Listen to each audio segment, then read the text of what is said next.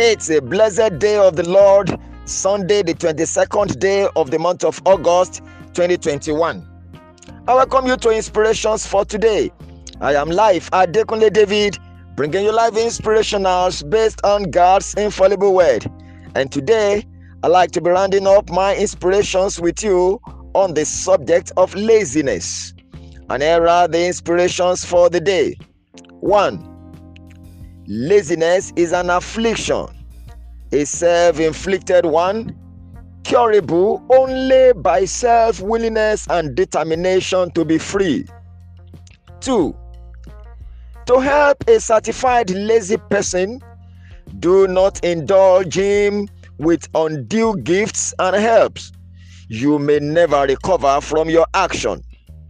Inspiration 3 Some are not just lazy physically, they are so mentally lazy. Mental laziness is the worst kind. Ultimately, it kills and destroys. Inspiration 4 for the day. Parents have so much to do to build and raise hardworking, enthusiastic children and generation. And the final inspiration for the day one of the destructive attributes of laziness is procrastination. It makes the lazy person live his today in a tomorrow which never comes.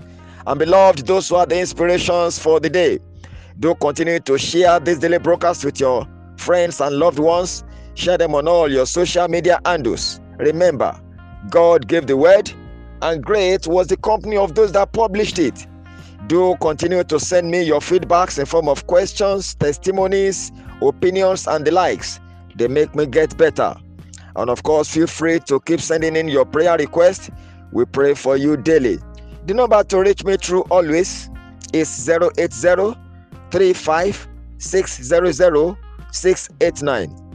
until i come your way again tomorrow with yet another episode of inspirations for today i remain your friend life Adekunle David. Do have a wonderful and lifted Sunday. You are highly favored.